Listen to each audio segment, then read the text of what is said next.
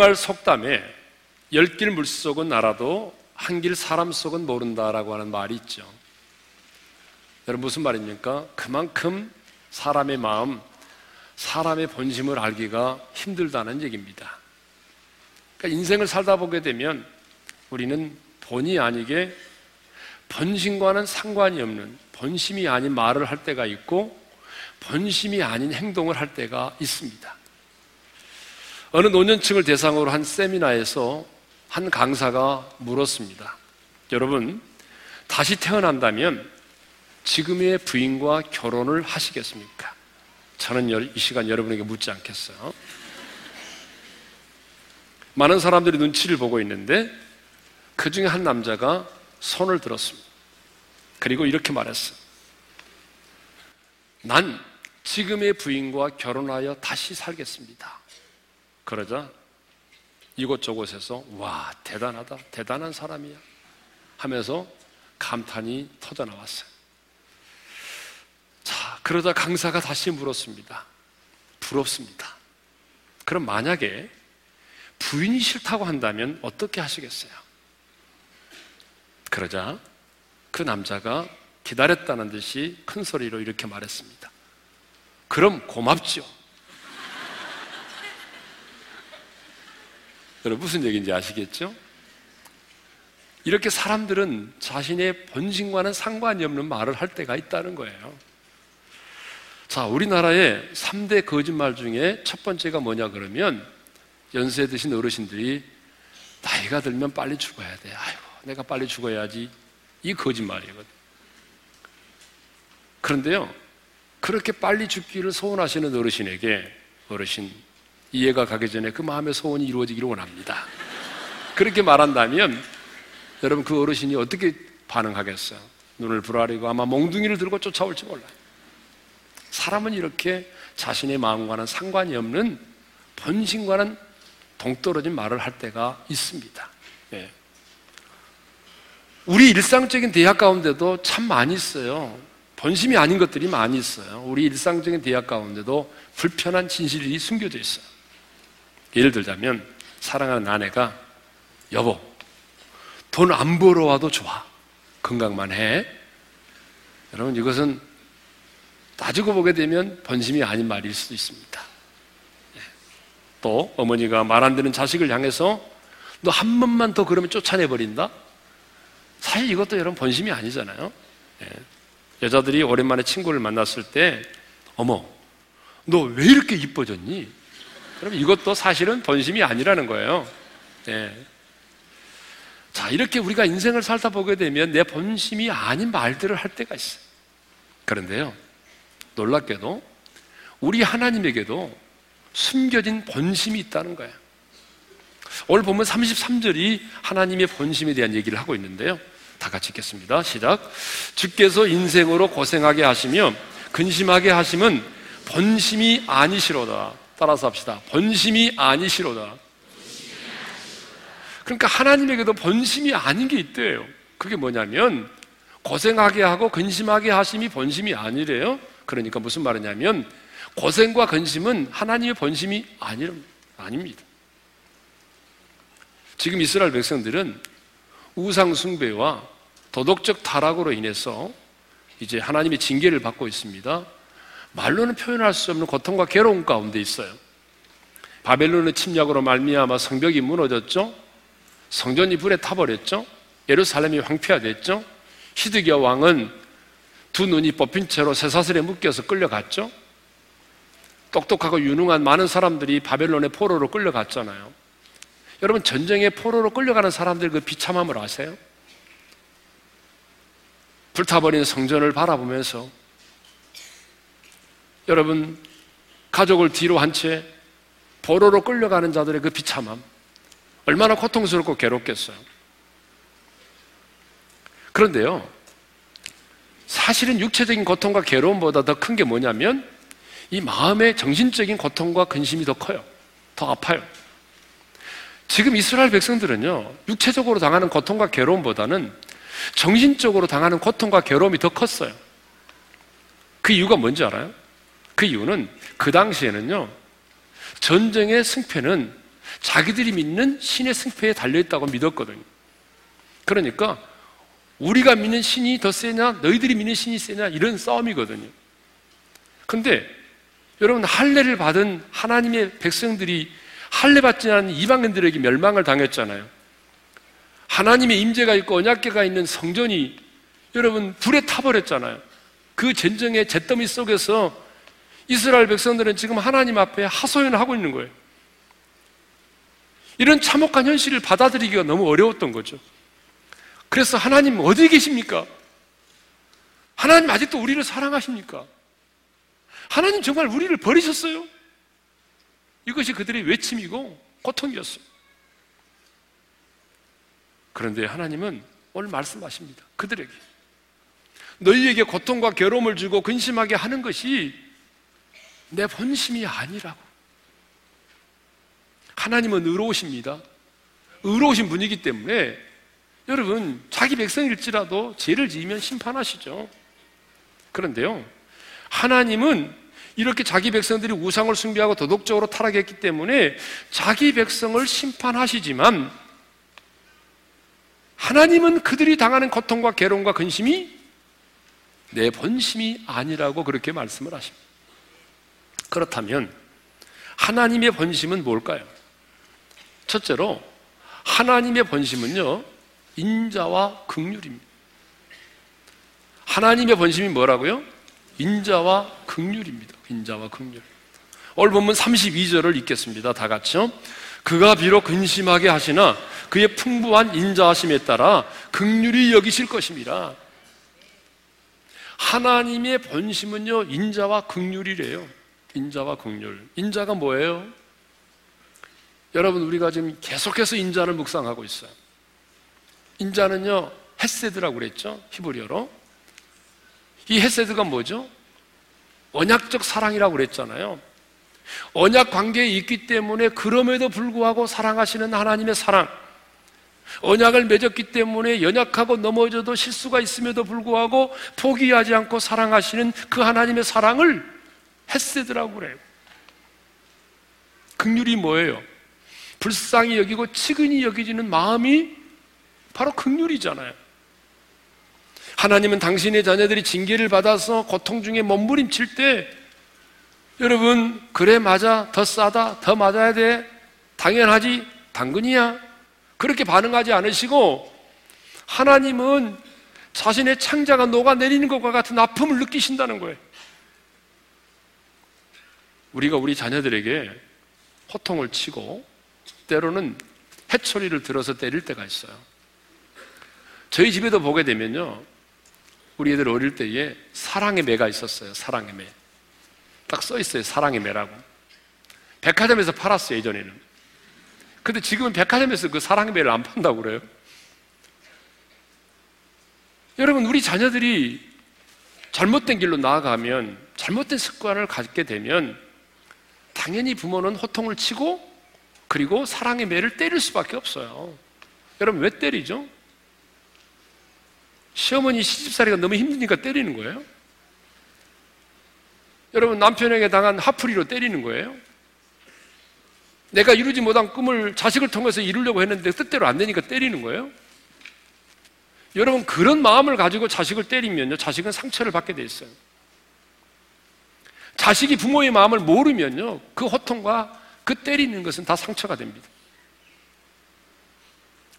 대부분 부모들이 자식을 호통치고 때리는 이유가 뭐냐면 자식을 잘 되라고 하는 거예요. 자식을 사랑하기 때문에 하는 거예요. 그렇게 살면 안 된다는 것을 가르쳐 주기 위해서 하는 거예요. 그런데 문제는 자식이 부모의 마음을 몰라줄 때가 있다는 거예요.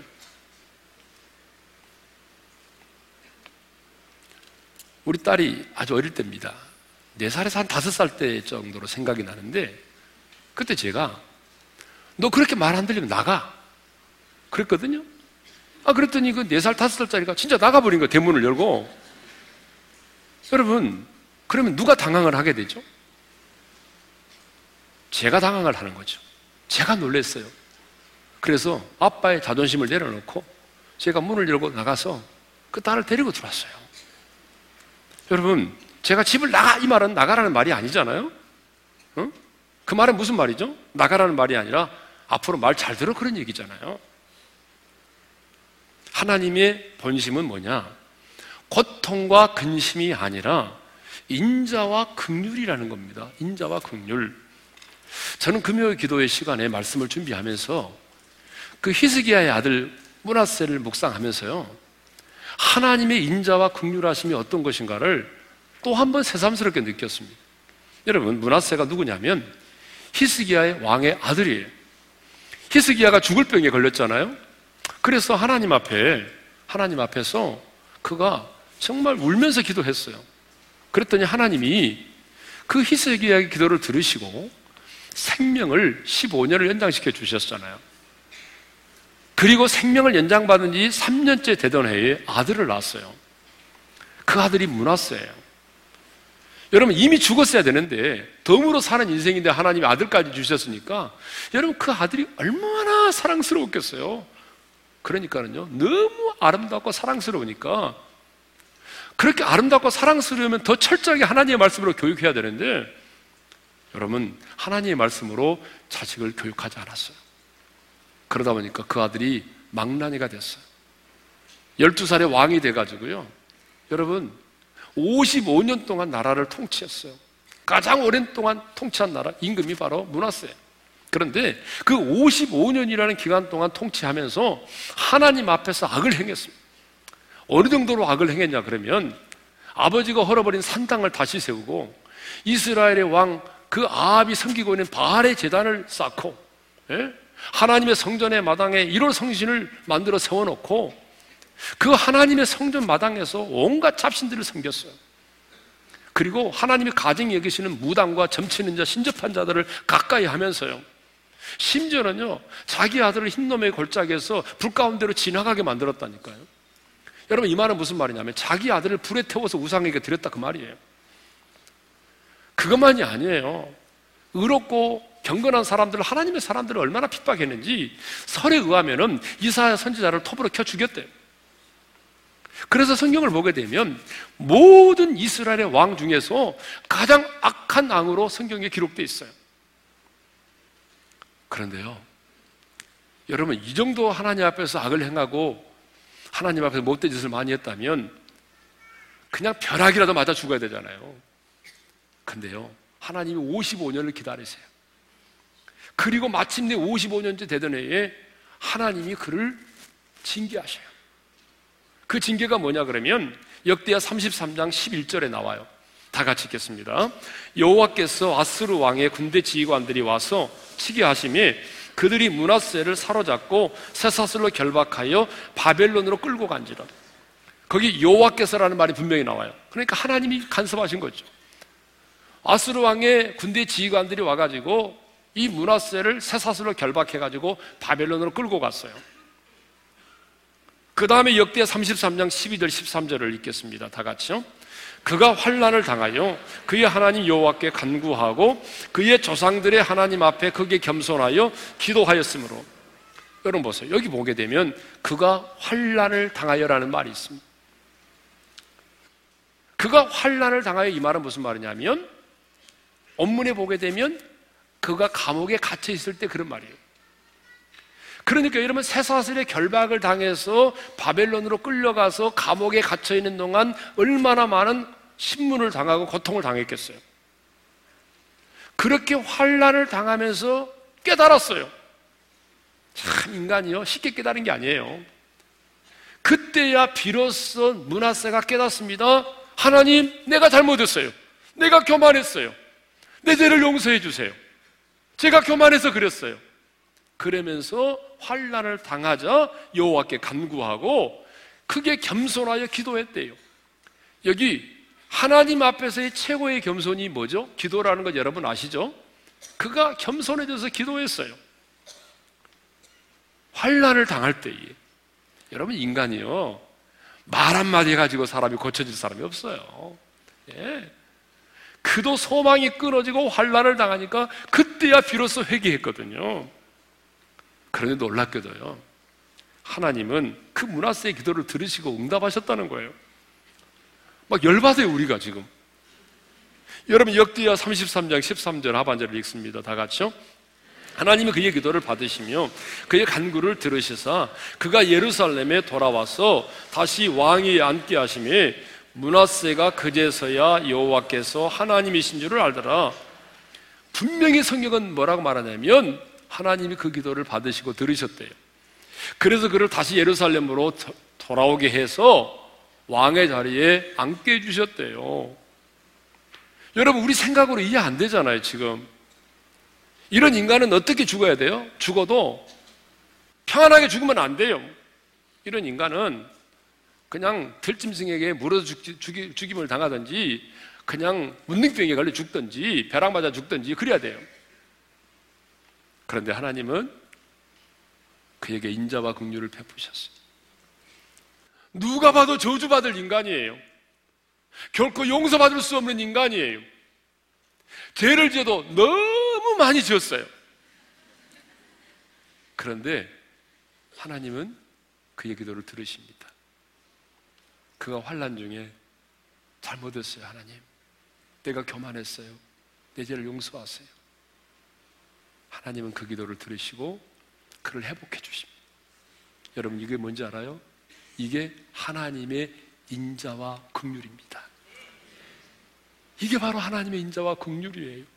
이게 하나님의 인자와 긍휼. 저와 여러분을 향한 하나님의 본심은요 고통과 근심이 아니라 인자와 긍휼이라는 거예요. 이것은 성경에 처음부터 나와요. 범죄한 첫사람 아담과 하와가 타락했어요. 그래서 하나님이 그 아담과 하와를 에덴 동산에서 내어 쫓으시잖아요. 그런데 하나님은 에덴과 에덴 동산에서 아담과 하와를 내어 쫓으실 때에 그냥 사정 없이 내어 쫓은 게 아니라 그에게 가죽 옷을 지어 입혀 내쫓으셨어요. 그 아담과 하와를 징계하시면서도 하나님의 마음속에는 긍휼하심이 있어서 인자가 있었어요. 그래서 그에게 가죽 옷을 지어 입히셨단 말입니다. 그러므로 하나님의 본심은 고통과 근심이 아니라 인자와 극률이라는 이 사실을 아는 자는 여러분 아무리 고통스러운 일을 만나도 낭망하지 않습니다. 비록 내가 하나님의 징계 가운데 있다 할지라도 주님은 여전히 나를 사랑하신다. 그럼에도 불구하고 나를 사랑하신다. 내가 지금 이렇게 아파하고 힘들어하고 괴로워하는 것보다 주님은 더 마음 아파하시고 나를 인해서 괴로워하신다는 사실을 믿어지는 사람은요. 인생을 포기할 수 없어요. 왜 많은 하나님의 사람들이 자신의 인생을 포기하느냐? 하나님의 인자와 긍휼을 모르기 때문. 두 번째로 하나님의 본심은요. 평안과 미래와 희망입니다. 여러분 이 말씀을 우리가 한번 나눈 적이 있는데 예레미야 29장 11절의 말씀을 보겠습니다. 다 같이요. 여호와의 말씀이니라 너희를 향한 나의 생각을 내가 안하니 평안이요 재앙이 아니니라 너희에게 미래와 희망을 주는 것이니라. 하나님 말씀하십니다. 너희를 향한 내 생각을 내가 아는데 재앙이 아니다. 너희를 향한 나의 관심, 나의 생각은 불안이 아니고 불행도 아니고 비극도 아니고 두려움도 아니다. 너희를 향한 나의 생각, 내 관심은 평안이다. 여러분, 지금 이스라엘 백성들에게 필요한 것은요, 돈이 아니라 평안이었어. 지금 그들은 우상을 숭배하고 해겠지 않은 그 죄로 인해서 바벨론의 포로로 끌려갔잖아요. 앞으로 돌아가려면 70년이라는 세월을 기다려야 돼요. 예루살렘의 성벽은 무너졌어요. 성전은 불에 탔어요. 세계 최고의 강국인 바벨론은 쉽게 무너질 것 같지 않아요? 조국의 현실을 생각해 볼 때, 포로된 자신들을 돌이켜 볼 때에 아무런 소망이 보이지 않아요. 모든 것이 암담하기만 해요. 하지만 하나님은 당신의 백성들이 비록 징계 가운데 있을지라도 포로된 생활 가운데 있을지라도 암담한 현실 가운데 있을지라도 주님은 그들이 평안을 누리며 살기를 원하셨어요. 모든 것이 낯설은 이국에서 포로의 신분을 가지고 산다 할지라도 평안을 누리며 살기를 원하셨어요. 여러분 말이 그렇지 포로 생활이 얼마나 힘들고 고통스러운 생활입니까? 그런데 주님의 관심은 너희들이 포로 생활 낯선 곳에서 포로 생활 힘들고 어렵지만 그래도 그 마음에 평안의 축복을 누리며 살기를 원하셨어요. 여러분을 향한 하나님의 생각도 마찬가지입니다. 오늘 저와 여러분을 향한 하나님의 그 본심이 뭐냐 그러면 권력이 아니라 물질이 아니라 성공이 아니라 평안입니다. 왜냐? 늘 말씀드렸듯이 평안이 없는 축복은 진정한 축복이 아니기 때문입니다. 여러분 자녀가요 공부를 잘해가지고 명문대학에 들어갔다고 생각해 보세요. 여러분 명문대학에 들어가면 뭐해요? 공황장애 가가지고 매일매일 정신과 병원을 다녀야 되고 진료를 받아야 되고 여러분 자포자기하고 우울증 그런 어두운 생각 속에서 여러분 인생을 살아간다고 한다면 그게 축복이냐 그 말이에요. 여러분의 자녀가 좋은 대학을 나와가지고 예? 신의 직장이라고 불리는 그런 어? 모든 사람이 부러워하는 직장에 들어가서 억대 연봉을 받고 예? 남들이 부러워하는 삶을 산다고 할지라도 마음속에 늘 공허함이 있고 평안함이 없고 두려움 가운데 하루하루를 살아간다면 여러분 그게 어떻게 축복이냐 그 말이에요. 평안이 없는 축복은 축복이 아니에요. 예? 그래서 하나님의 관심이 뭐냐? 평안입니다. 또 우리를 향한 하나님의 생각이 뭐라고 말합니까? 미래와 희망이라고 말하잖아요. 재앙이 아니니라 너희에게 미래와 희망을 주는 것입니다. 여러분, 하나님의 관심은요, 여러분이 살아온 인생보다 앞으로 살아야 될 인생에 더 관심이 많아요. 근데 사탄은 반대입니다. 사탄은요, 여러분, 언제나 여러분 살아온 인생에 포커스를 맞추는 거예요. 그래서 우리의 아픔, 우리의 상처, 우리의 실패, 우리 연약함, 그것을 붙잡고 늘어지는 거예요. 그래서 늘 우리에게 말합니다. 너는 안 돼. 하나님 너 사랑하지 않아. 너 여기서 포기해. 너 중단하라고. 이게 여러분, 마귀의 생각이죠. 그런데 하나님의 생각은 그게 아니에요. 하나님의 생각은 미래와 희망입니다. 할렐루야. 아직 이루어지지 않았지만 앞으로 우리가 살아야 될 우리의 인생의 미래의 시간들이 하나님의 관심이 있어요. 네가 아무리 과거에 그렇게 인생을 살았을지라도 너의 인생의 미래의 희망을 주기를 원한다는 거예요. 그래서 하나님은 언제나 우리에게 다시 시작해보자고 말씀하시죠.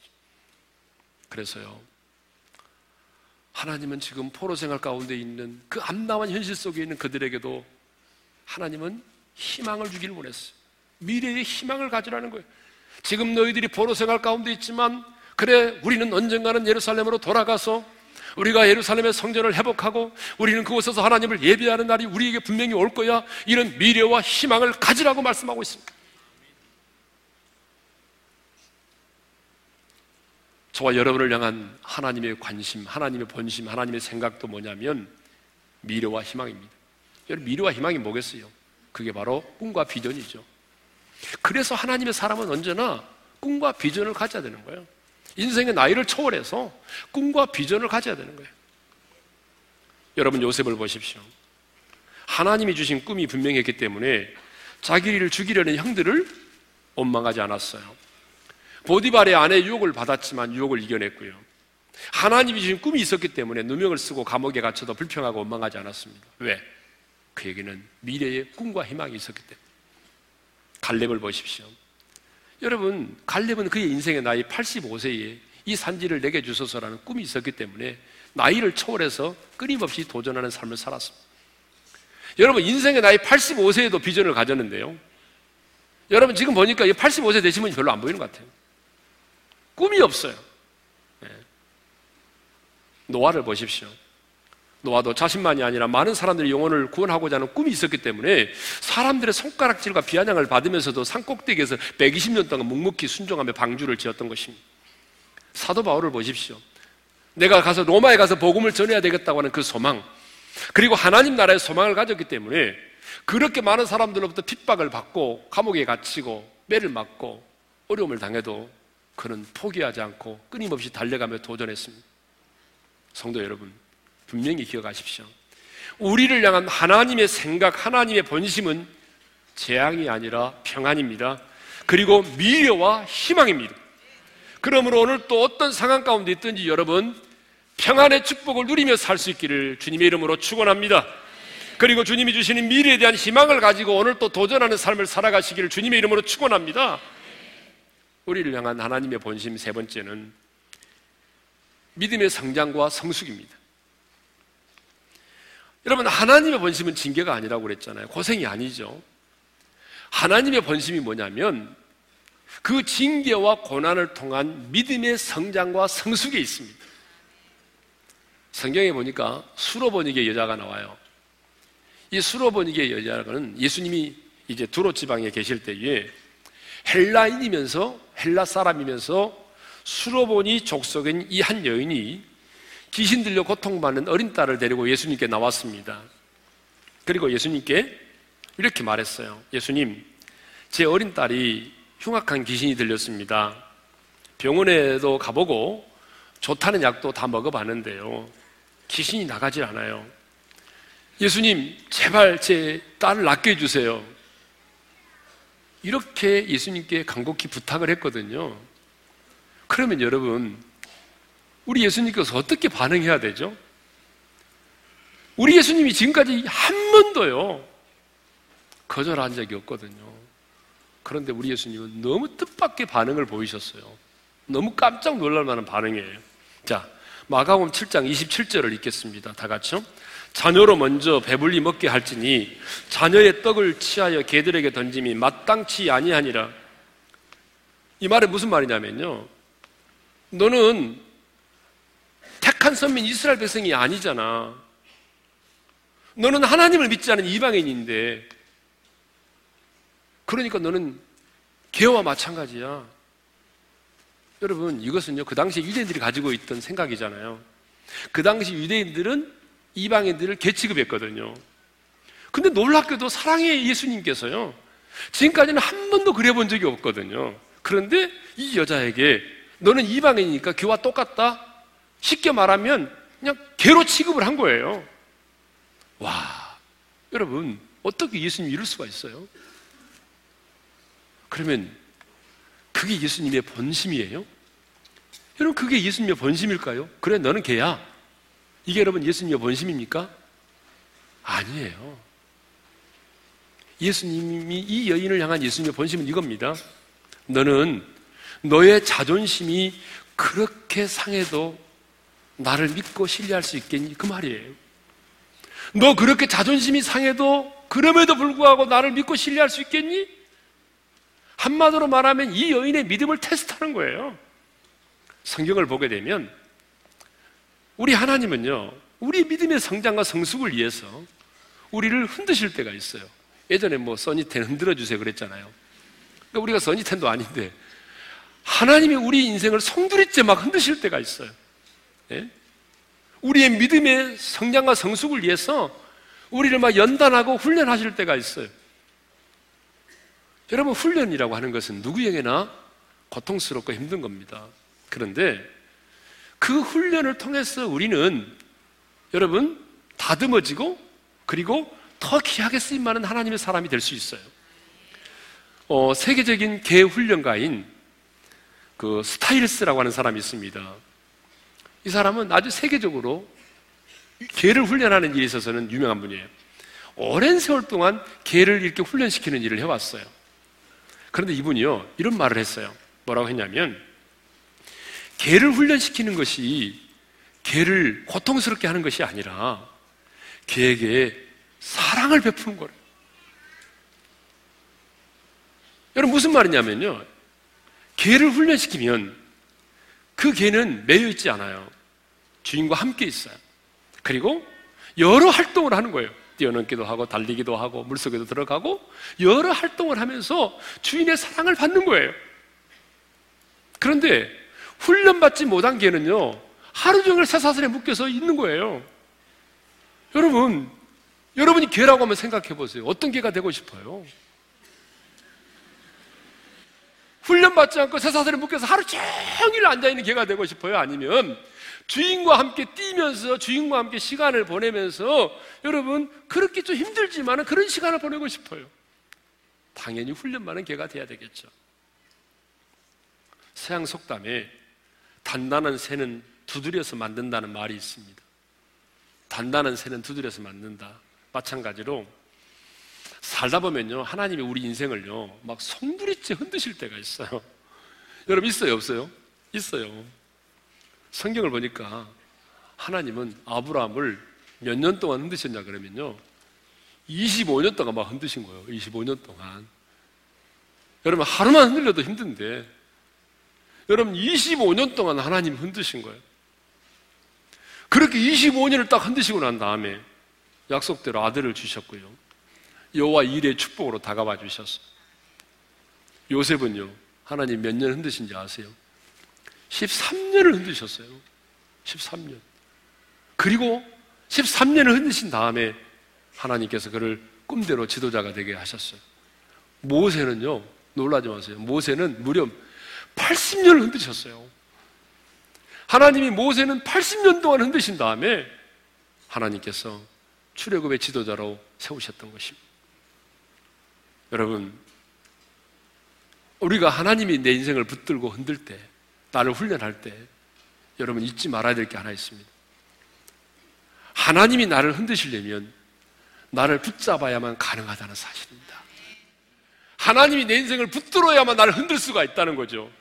그러니까 여러분, 내가 하나님 앞에서 훈련받고 있다. 하나님이 내 인생을 지금 흔들고 있다. 그렇게 믿어지는 사람은 지금 하나님의 강력한 손이 나를 붙들고 있다는 사실을 잊지 말아야 돼요. 하나님이 나를 흔드시려면 하나님 나를 꼭 붙드셔야만 가능하거든. 그러면요. 하나님 뭐 고난과 근심이 본심이 아니라면서 아니 고난과 근심이 본심이 아니라면서 왜 흔드세요? 왜? 여러분 하나님이 내 인생을 흔드시면 이유가 있어요. 사람마다 다르죠. 사람마다. 그런데 보편적으로 여기 많은 이유가 있습니다. 그 이유가 뭐냐면 여러분 이겁니다. 너는 그래도 나를 신뢰할 수 있겠니? 너 그렇게 인생이 힘들고 어렵고, 어? 내 인생이 지금 뿌리채 흔들리고 있는데, 너 그럼에도 불구하고 나를 신뢰할 수 있겠니? 너는 그래도 믿음으로 반응할 수 있겠니? 너는 그래도 감사할 수 있겠느냐? 모든 사람이 지금 너를 비냥거리고 그런데도 그래도 감사할 수 있겠니? 너 그래도 지금 기도할 수 있겠니? 여러분, 이거 테스트 하는 거예요. 그러니까 참 멍청하게 시간 보낼 필요 없어요. 빨리, 빨리. 더 흔들기 전에 빨리 고백하셔야 돼요, 하나님. 그게 지혜로운 거예요. 자, 이것을 보게 되면 하나님은 아무나 붙잡고 흔드는 게 아니에요. 부르심의 소명이 분명한 자들을 붙잡고 흔드시는 겁니다. 자, 사랑하는 성도 여러분, 하나님은 사랑하는 자녀들을 푸른 풀밭 잔잔한 시냇가로만 인도하지 않아요. 이 푸른 풀밭 잔잔한 시냇가로 인도하기 전에 꼭 하나님이 우리를 거치게 하는 곳이 있어요. 사망의 음침한 골짜기를 거닐게 하신다는 거죠. 이대한 축복을 내리시기 전에는 하나님이 반드시 우리 인생을 흔드신다는 거예요. 여러분 경험해 보신 분은 아시겠지만 하나님이 우리 인생을 흔드실 때 얼마나 힘들고 고통스러운지 몰라요. 사망의 음침한 골짜기를 거닐 때 얼마나 두렵고 얼마나 힘들었어요. 그런데 여러분 분명히 기억하십시오. 하나님의 흔드심은 하나님의 훈련은 본심이 아닙니다. 하나님의 흔드심의 목적은요 고난이 아니라 축복이에요. 내 믿음의 정체성을 분명히 하기 위해서예요. 그러므로 여러분 하나님이 내 인생을 흔드실 때는요 여동치 않는 말씀을 붙드시기를 바랍니다. 우리가 버스를 타고 가다 보게 되면 버스가 흔들리잖아요. 내가 넘어지려고 하게 되면 우리는 뭘 잡아야 되죠? 여러분 뭘 잡아야 돼요? 손잡이를 잡아야 되는 거예요. 그런데 여러분 손잡이를 잡지 못하고 옆에 있는 사람을 잡게 되면요 쓰러지는 그 사람과 함께 내가 함께 쓰러지는 거예요. 마찬가지예요. 우리 하나님께서 우리의 인생을 막 송두리째 흔드실 때 여러분 그때 내가 도울 힘이 없는 연약한 인생을 붙잡으면 함께 쓰러지는 거예요. 우리의 인생의 손잡이가 되시고 반석이 되시는 주님을 붙드시기를 주님의 이름으로 축원합니다. 자, 우리가 인생을 살면서 속상할 때가 참 많이 있는데 여러분 언제가 가장 속상하세요? 언제가? 언제가 가장 속상하세요? 여러분 이때 아니에요? 내 마음을 몰라줄 때. 내 마음을 몰라줄 때 속상하죠. 여러분 안 그래요? 남편이 내 본심을 몰라줘요. 시부모님이 그러는 것은 이해되지만 친정 부모가 내 마음을 몰라줘요. 그럴 때 우리 마음이 여러분 저리도록 아파요. 아니 내가 낳은 자식이 내가 그토록 사랑했던 내 자식이 부모의 본심을 모르고 오해하고 반항할 때 여러분 부모의 마음은 찢어지는 것과 같습니다. 그래서 우리는 그럴 때마다 왜 이렇게 내 본심을 몰라주는 거야? 아니, 왜 우리 가족 식구들은 내 마음을 몰라줘? 하면서 탄식할 때가 있잖아요. 누군가가 내 마음을 몰라줄 때 우리는 힘들어요. 아파요. 괴로워요. 마찬가지. 우리 하나님도 마찬가지입니다. 하나님의 자녀인 저와 여러분들이 하나님의 본심을 모르고 그 고난 앞에서 실족하고 낙심하고 하나님을 원망하고 불평할 때 그때 우리 하나님의 마음이 무너지는 것입니다. 그러므로 하나님의 자녀된 우리들은 하나님의 본심을 알아야 돼요. 여러분, 자녀가 하나님 아버지의 어머니의 본심을 알면은 철이 들었다고 그러잖아요. 여러분, 우리도 이제는 철없는 신앙생활 하지 말고 하나님의 자녀로서 좀 하나님의 본심을 알 수 있기를 바래요. 하나님의 본심은 저주가 아닙니다. 징계가 아닙니다. 하나님의 본심은 고난과 근심이 아닙니다. 저와 여러분을 향한 하나님의 본심은 인자와 극률입니다. 저와 여러분을 향한 하나님의 본심은 두려움이 아니라 평안입니다. 하나님의 본심은 우리의 미래와 희망을 주는 것입니다. 하나님의 본심은 징계와 고통이 아니라 그것을 통해서 우리의 믿음의 정체성을 맞게 만들고 우리의 믿음의 성장과 성숙에 이르게 만드는 것입니다. 그러므로 하나님의 본심을 아는 자는 아무리 고통 가운데 있어도 낙심하지 않습니다. 하나님의 징계와 훈련 가운데 있을지라도 나를 향한 하나님의 본심을 아는 자는 망하지 않아요. 포기하지 않아요. 아무리 인생이 힘들고 어려워도 하나님의 본심을 아는 자는 왜 나만 겪는 고난이냐고 불평하지 않아요. 하나님이 주실 축복을 미리 보면서 감사하며 살아갑니다. 찬양합시다. 왜 나만 겪는 고난이냐고? 왜 나만 겪는 고난이냐고? 불평하지 마세요. 고난의 뒤편에 있는 주님이 주신 축복 미리 보면서 감사하세요. 너무 견디기 힘든 지금 이 순간에도 주님이 일하고 계시잖아요 남들은 지쳐 앉아 있을지라도 당신만은 일어서세요 힘을 내세요. 힘을 내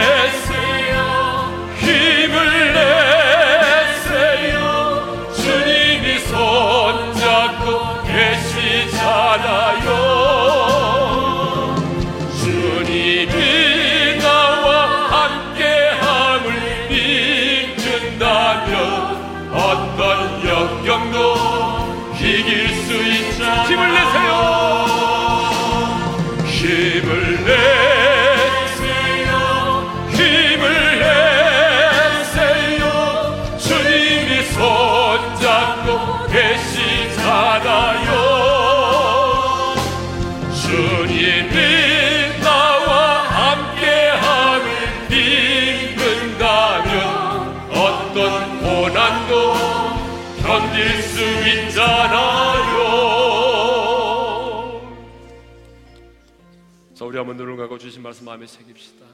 여러분, 우리는 내 자식이 내 마음을 몰라줄 때 너무 마음이 아팠어요. 내 남편이 내 마음을 이해해주지 못할 때 너무 마음이 아팠어요. 그런데요, 우리 하나님도 마찬가지. 하나님의 본심이 있어요. 오늘 말씀하잖아요. 너희 그 고통과 근심이 내 본심이 아니라고.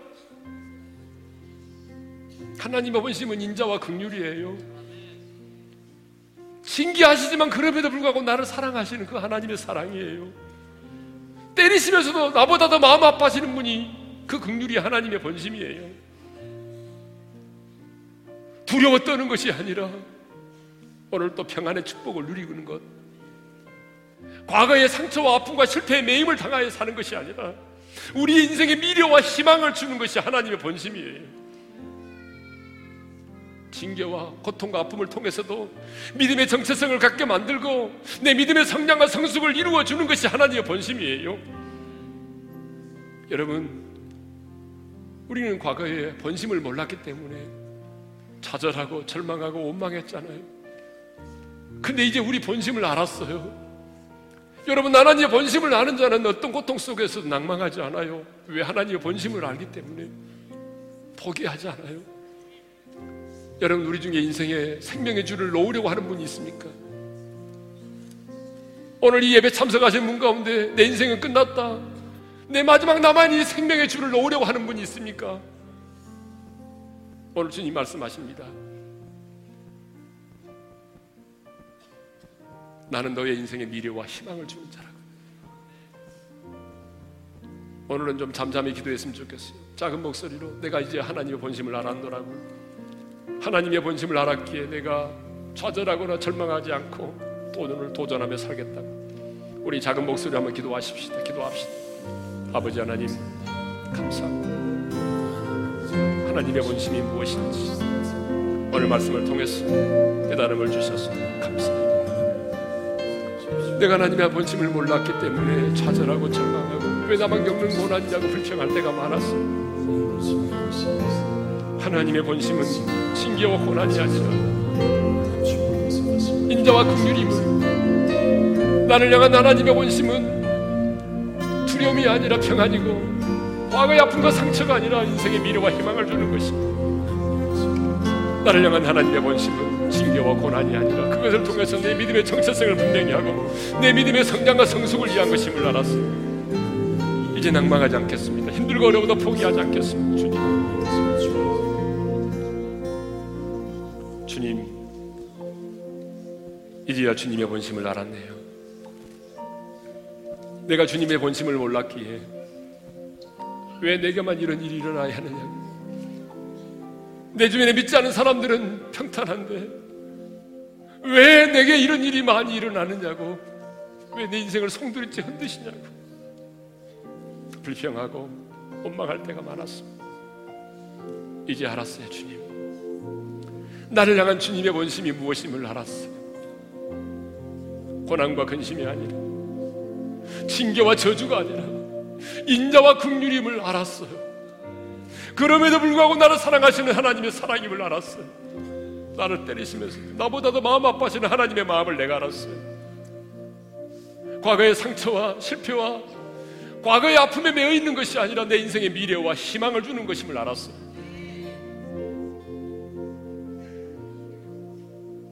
하나님의 본심을 알았기에 어떤 고난 속에서도 포기하지 않겠습니다. 낭망하지 않겠습니다. 주저하지 않겠습니다. 내일을 향하여 도전하겠습니다. 이제는 우리 주 예수 그리스도의 은혜와 하나님 아버지의 영원한 그 사랑하심과 성령님의 감동하심과 교통하심과 이루하심과 축복하심이 나를 향한 하나님의 본심을 알았기에 낭망치 않고 이제는 인생의 미래를 향하여 도전하기를 원하는 모든 지체들 위해 이제로부터 영원토록 함께 하시기를 축원하옵나이다. 아멘.